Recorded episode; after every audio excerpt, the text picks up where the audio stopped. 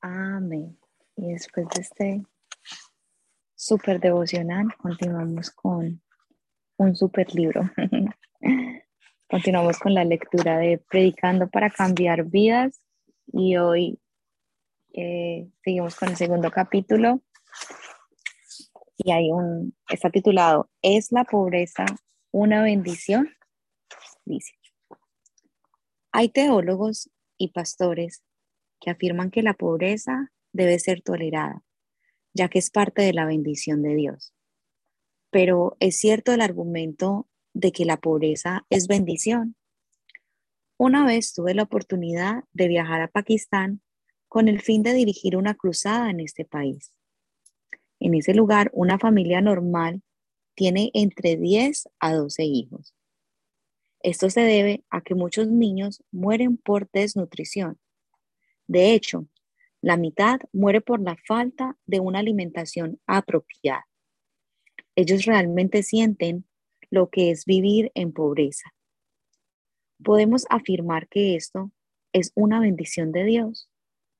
Lo cierto es que nadie considera este tipo de pobreza como bendición. Por el contrario, esto es maldición. He tenido muchas oportunidades de viajar a Europa y a los Estados Unidos. Estas naciones son países que han recibido el Evangelio hace mucho tiempo atrás y viven en un nivel de prosperidad que supera nuestra imaginación. Si la pobreza es bendición, porque estos países son prósperos, ¿por qué los coreanos debemos considerar la pobreza como bendición y condenar a nuestra nación a vivir bajo pobreza. La Biblia enseña, porque ya conocéis la gracia de nuestro Señor Jesucristo, que por amor a vosotros se hizo pobre, siendo rico, para que vosotros con su pobreza fueseis enriquecidos. Segunda de Corintios 8, 9. Hay quienes sostienen que Jesús fue empobrecido espiritualmente pero esto no es posible, ya que Jesús es Dios. Es decir, su pobreza fue material y no espiritual. Por tanto, este versículo bíblico no implica prosperidad espiritual, sino prosperidad física. Jesús dijo, Bienaventurados los pobres en espíritu. Mateo 5, 3. Por tanto, ser pobres en espíritu puede ser considerado bendición. Pero ser pobres en el, aspecto material jamás puede ser considerado una bendición. La aflicción de Jesús. Hay quienes sostienen que los cristianos deben ser partícipes de la aflicción de Jesús. Por ende, tolerar el sufrimiento, la enfermedad y la pobreza. No obstante, esto es un argumento necio. Entonces, ¿cómo debemos interpretar la aflicción de Jesús? La Biblia no dice que Jesús es se afligió porque él vivió pobre o sufrió alguna enfermedad. La aflicción de Jesús no era una aflicción originada por el pecado, pero que se trata, que se trataba de una aflicción por predicar el evangelio. Por supuesto que debemos seguir el camino de la aflicción de nuestro Señor Jesucristo. Jesús dijo, si alguno quiere venir en pos de mí, niéguese a sí mismo y tome su cruz y sígame. Mateo 16, 24. Por tanto, es nuestro deber ser partícipes de la aflicción de Jesús. Sin embargo, existe una clara distinción entre la aflicción en vano y la aflicción por redención. La primera es la aflicción causada por el sufrimiento, la pobreza y la enfermedad, mientras que la postera se trata de una aflicción causada por glorificar a Cristo. Nosotros debemos afligirnos con el fin de compartir la gracia de la redención. Por el contrario, la aflicción en vano de nada sirve. Jesucristo no solo bendijo espiritualmente, sino también bendijo físicamente al proclamar el Evangelio. Jesús alimentó a una multitud con hambre. Mateo 14, 15 al 21. Y llenó la barca de Pedro con abundancia de pescados. Lucas 5 del 1 al 7. Luego de haberla usado en préstamo. Dios es un Dios bueno. Dios es un Dios bueno. Dios es un Dios es soberano sobre todo el universo, que él mismo ha creado con abundancia. Dios quiso que Adán y Eva gozara de su abundancia. Dios nunca dejó de amar, aun cuando el hombre se rebeló contra él y cayó en pecado. Es más, envió a su Hijo Jesucristo para salvar a la humanidad. ¿Qué no nos dará con don, como don aquel que nos ha dado a su unigénito Hijo Jesucristo? Por tanto, Jesús dijo, ¿qué hombre hay de vosotros que si su hijo le pide pan, le dará una piedra? ¿O si le pide pescado, le dará una serpiente? Pues si vosotros siendo malos sabéis dar buenas dádivas a vuestros hijos, cuánto más vuestro Padre que está en los cielos dará buenas cosas a los que le pidan. Mateo 7, 9 al 11. Muchos predicadores erróneamente presentan a un Dios severo, riguroso y temible, y no al Dios bueno. Tener fe implica tener fe en el Dios bueno. Por tanto, una fe que carece de expectativa es una catástrofe. Eso es como el hermano del hijo pródigo, quien dijo, mi padre nunca me ha dado ni un cabrito, rechazando de esta manera las riquezas de Dios. Este tipo de fe impide que la presencia de Dios, de bondad y abundancia, descienda. El Antiguo Testamento habla claramente de personas que han sido bendecidas espiritualmente, también fueron prosperadas en el área material. Adán y Eva gozaron de abundantes riquezas.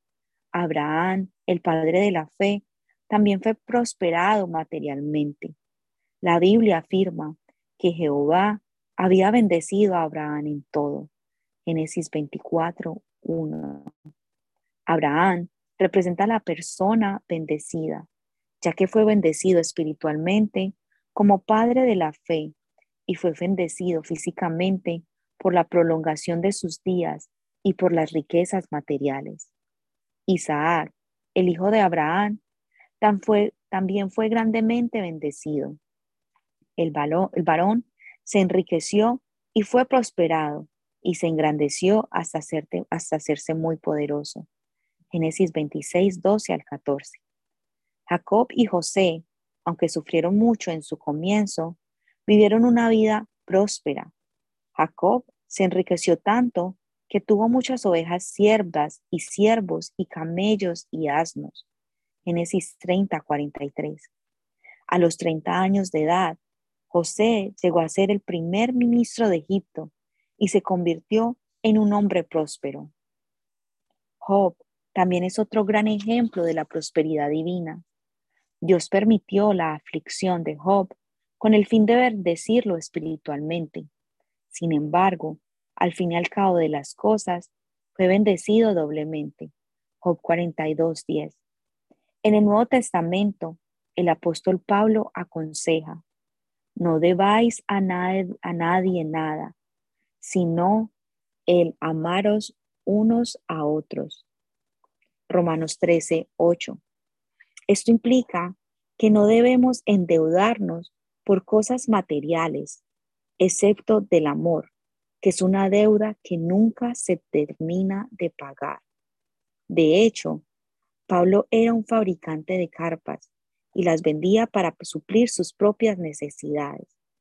Por tanto, una pobreza sin propósito no debe ser considerada como una bendición. La Biblia afirma, y sabemos que a los que aman a Dios, todas las cosas le ayudan a bien. Esto es, a los que conforme a su propósito son llamados. Romanos 8:28. En Cristo Jesús, Cualquier condición es digna de gratitud.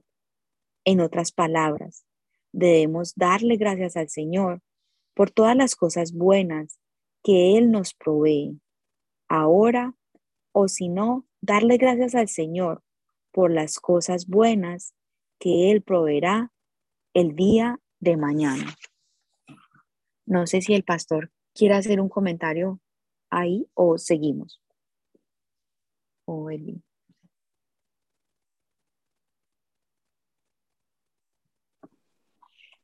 A mí me recuerda este, este capítulo de una cosa que me contaba mi papá hace años atrás. Ah, no sé, hablaba acerca de... ¿No puedes apagar tu micrófono?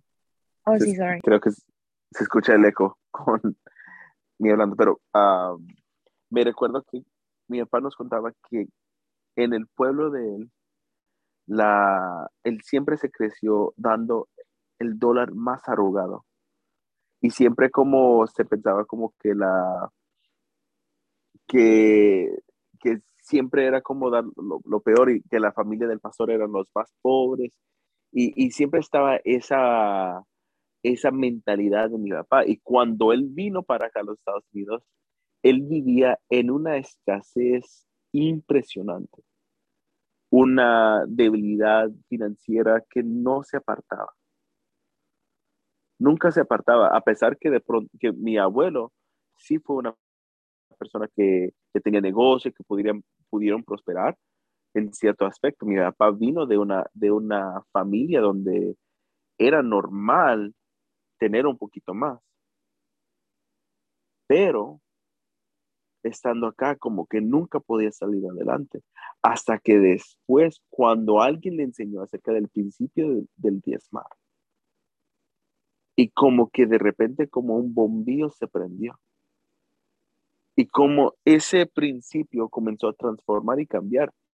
Y muchas personas de pronto pensamos como que, listo, sí, es importante diezmar y pensamos que es, es por el bien de la iglesia o por el bien de, de las personas, pero la realidad es que no, es que es, es por el bien de uno mismo.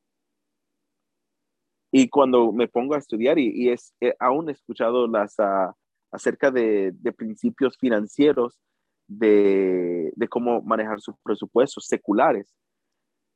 Y interesantemente, en los principios financieros seculares, siempre recomiendan que uno debe de donar el 10% de su ingreso, que uno siempre debe de, andar a hacer un diezmo, a pesar que no es como, no están diciendo claramente, den su diezmo al, Señor, siempre manejan ese principio. ¿Y por qué en aún en el mundo secular se mantiene ese principio verdadero porque hay una sabiduría impresionante y muy importante. La prosperidad no, no se trata acerca de tener mucha, mucho dinero y de gastar bastante. Tiene que ver con, con administrar excelentemente, de ser buenos mayordomos. Es lo que yo he entendido y no sé si, si de pronto nuestro pastor puede traer más sabiduría a, esas, a esta idea. Sí, el principio que está presentando el doctor Cho es la es como el concepto de, de la predicación. Eh, algunos predican que la pobreza es una bendición. Algunos dicen que la pobreza es una maldición. Y cuando tú tienes en la mente que la pobreza es una bendición, entonces puedes estar en un país rico, pero como en tu mente está que ser pobre es una, la voluntad de Dios y es una bendición, pues lo aceptas. Y no hay como, como esa motivación interior a salir adelante. Entonces, este, yo creo que todos los textos que se han leído enseñan que es la voluntad del Señor que nosotros prosperemos. Porque desde que nos crea, nos bendice y nos dice fructificad, multiplicad, llenad la tierra, sujuzgadla, administrarla, Y ahí el punto que tú estás hablando, la buena administración. Y gobernar. Entonces, Dios crea su creación, crea al hombre para que administre la riqueza de la tierra.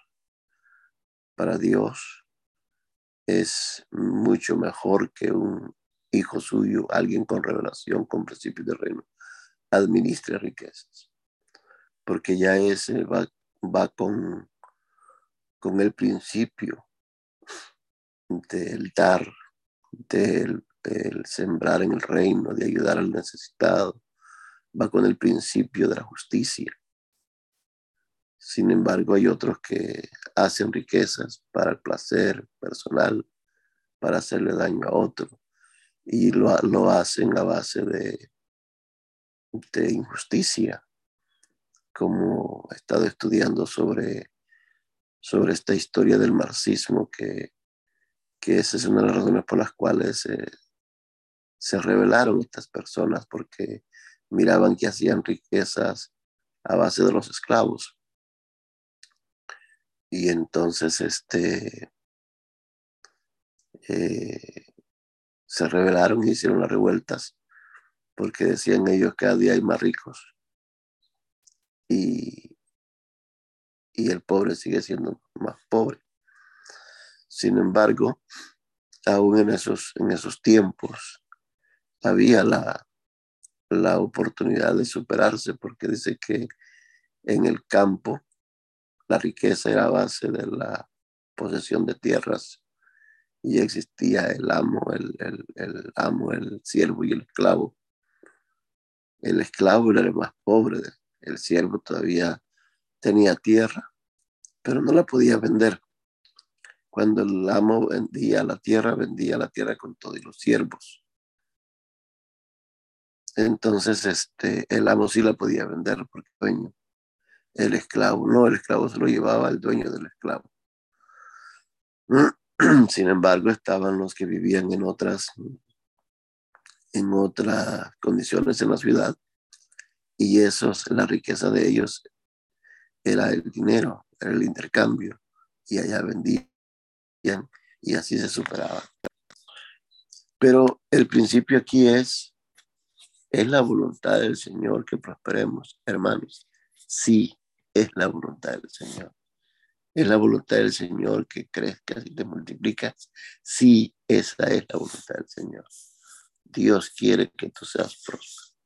Dios quiere que tú estés sano. Dios quiere que tú estés gobernando y administrando las cosas que Él te ha entregado. Que pasamos tiempos de necesidad. San Pablo decía, he aprendido a vivir de todas maneras en tiempos de abundancia y en tiempos de escasez, pero en todo sea Dios glorificado. Es como tener claro eso, que Dios es glorificado en todo tiempo que yo vivo. Y si hay un momento de escasez, uno glorifica al Señor y dice, Señor, de esta me levanto. Puede ser que hubo una mala administración en esto, o puede ser algo que Dios está probando mi corazón para, eh, porque quizás tenía mi corazón puesto en las riquezas y de la noche a la mañana lo perdí todo. Entonces uno, uno aprende las lecciones, se levanta otra vez, eh, arregla las cosas que tenía mal en el corazón y se vuelve a levantar. Y un, y un medidor para estar bien en esta cosa es eso que mencionaba el, el bien el tiempo. Eso te cura de la avaricia. Eso te da el, termómetro, eso te da el, medidor para que tú estés bien en tu corazón con este asunto de la riqueza. Pero crean que es la voluntad del Señor. Trabajen, fructifiquen, multipliquen, administren y nunca sean fríos espiritualmente. Entre más tengan, más fieles sean al Señor, más íntegros para el Señor. Y ahí están leyendo este este hombre que está eh, escribiendo este libro vivió en la pobreza, creció ahí y predicó así hasta que se le fue revelado el secreto de dar esperanza y decirle al pueblo que la voluntad del Señor era que fueran prosperados y Dios los prosperó. de verdad que es impresionante este capítulo. Adelante, eh, Daniel. Listo, continuamos con la esperanza de la salvación holística.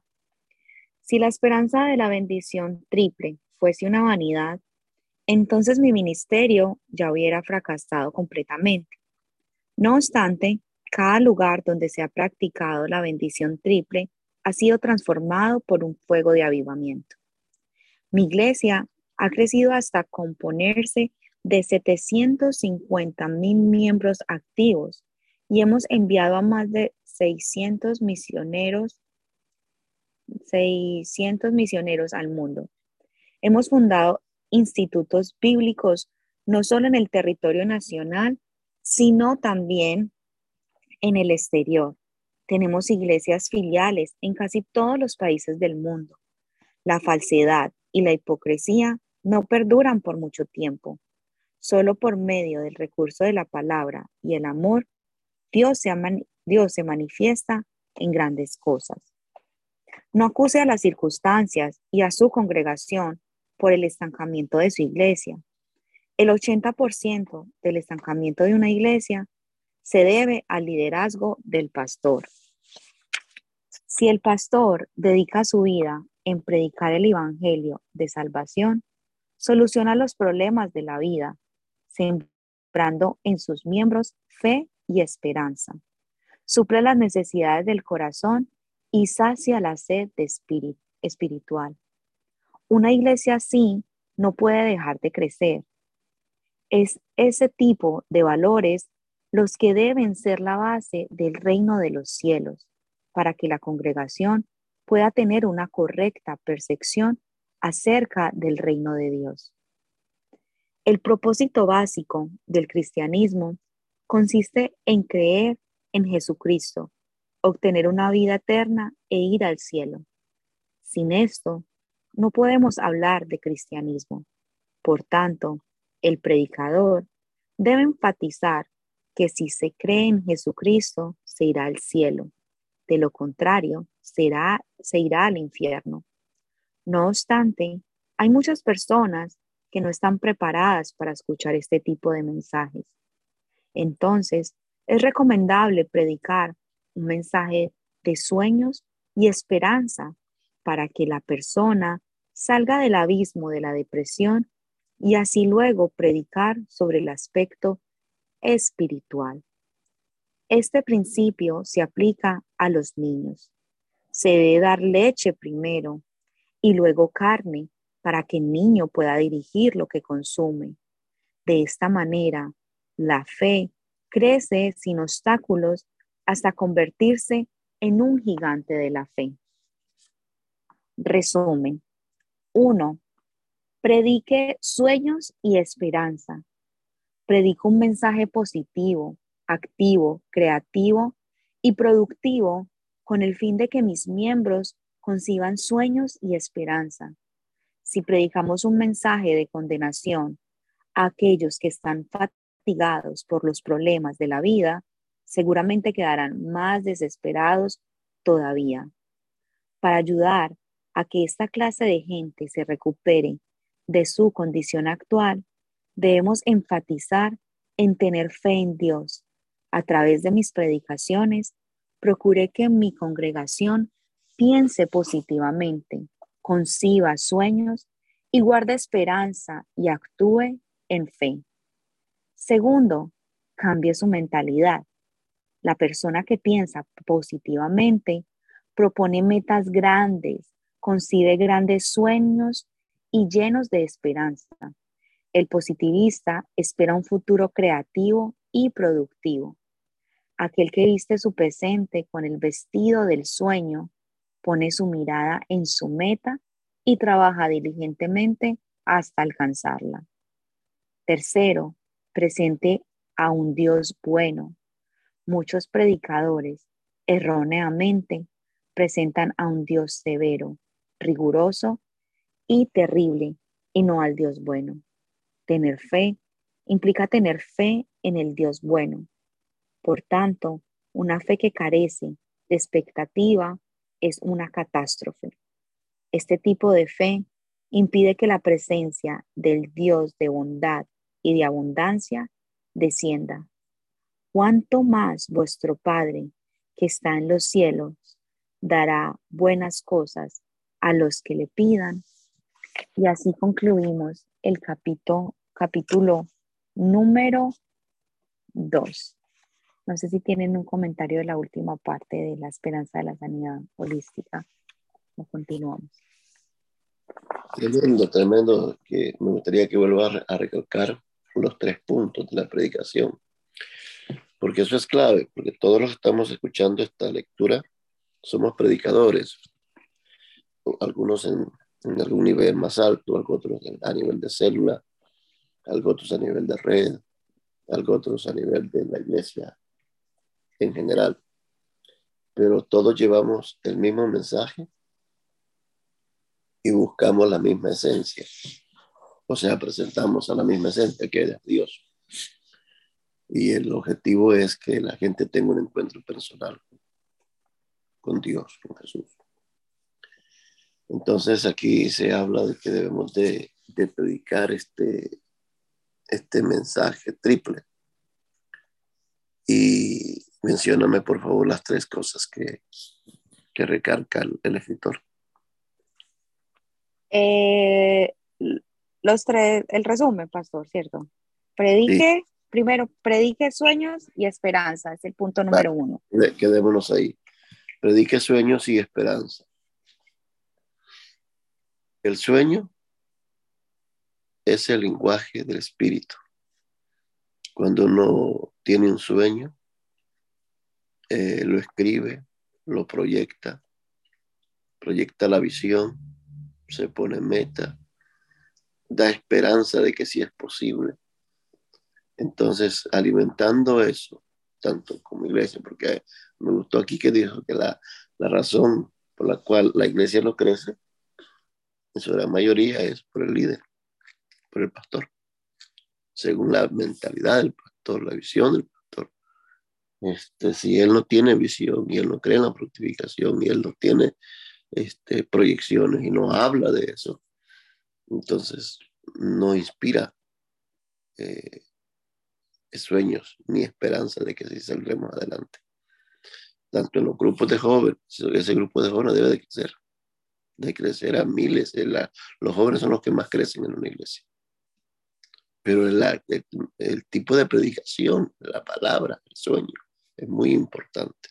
Transmitirle esos sueños, levantar esos sueños y, y, tener esperanza de que, de que nuestra juventud no se va a perder. Entonces, cuando hay jóvenes formados con una palabra clara y con el mensaje de Dios que es transformador, vamos a alcanzar a la juventud vamos a llegar a las universidades, es creer, hacer círculos de, discípulos bien formados para que alcancen a los universitarios, a los de high school, a los que están en middle school. Es que hay un, hay un campo de, trabajo para la juventud impresionante. pero si no tiene el, el predicador esa visión, entonces no crece. Y ahí se queda estancado. Pero ahora, eh, tanto el, hablando del predicador, ahora hablando del, empresario, hablando del padre de familia, esa persona necesita sueños y necesita esperanza.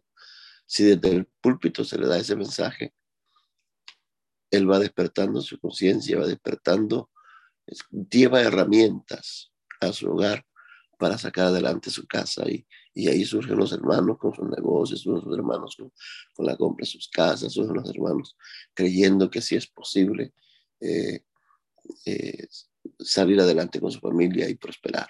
Y el siguiente punto es. El segundo punto es cambia su mentalidad. Cambia su mentalidad.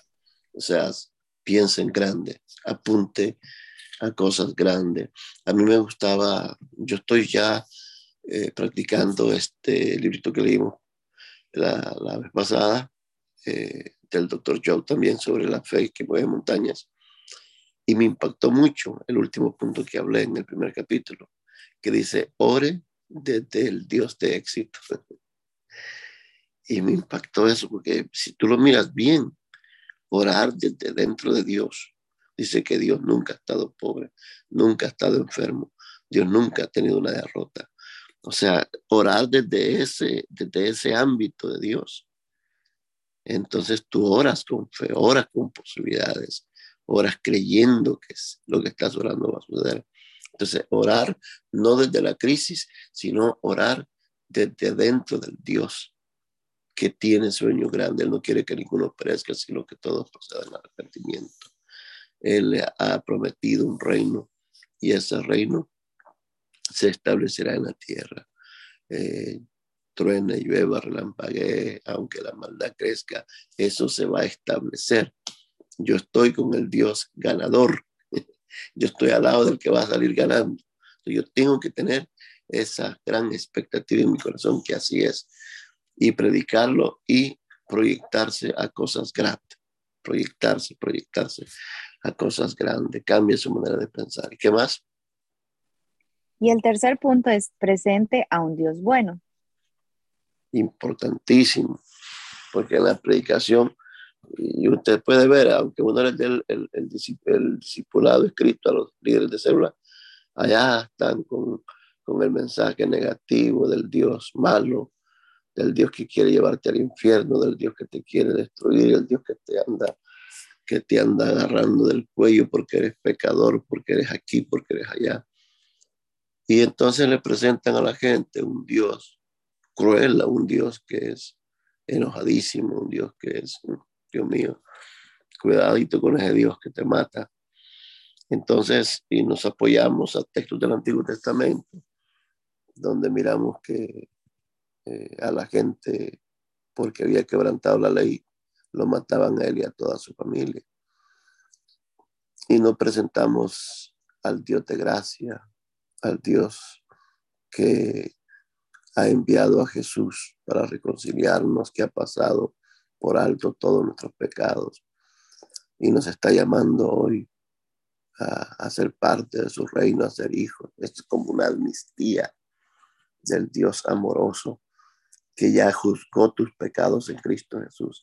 Ya Jesús fue a la cruz a sufrir lo más terrible que puede sufrir un ser humano. Jesús lo sufrió por ti. Y cuando uno empieza a enseñar el amor del Señor, venid a mí tal como estéis cargados y trabajados, y yo os haré descansar. ¿Para qué seguir con esas cargas? Si Él ya te quitó esas cargas, vamos, y uno empieza a transmitir ese mensaje de fe de este Dios amoroso. Entonces hay un panorama distinto. Empieza la gente a ver a Dios que, que Dios de verdad es un Dios bueno y que, y que me ama. El amor del Padre, la gracia de Cristo y la consolación del Espíritu Santo con ustedes. Entonces el Padre ama, el Padre afirma, el Padre abraza, el Padre hablando de Dios, Padre. Es un Dios amoroso, es nuestro Padre. La gracia es influencia divina en el corazón cuando tengo esta influencia divina, este modelo a seguir de un Padre que nunca ha fracasado, de un Padre que es bueno, un Padre que es exitoso. Yo quiero seguir sus pisadas. Y luego la consolación del Espíritu Santo, que Él dijo, no te dejaré. Siempre la diestra de mi justicia estará contigo.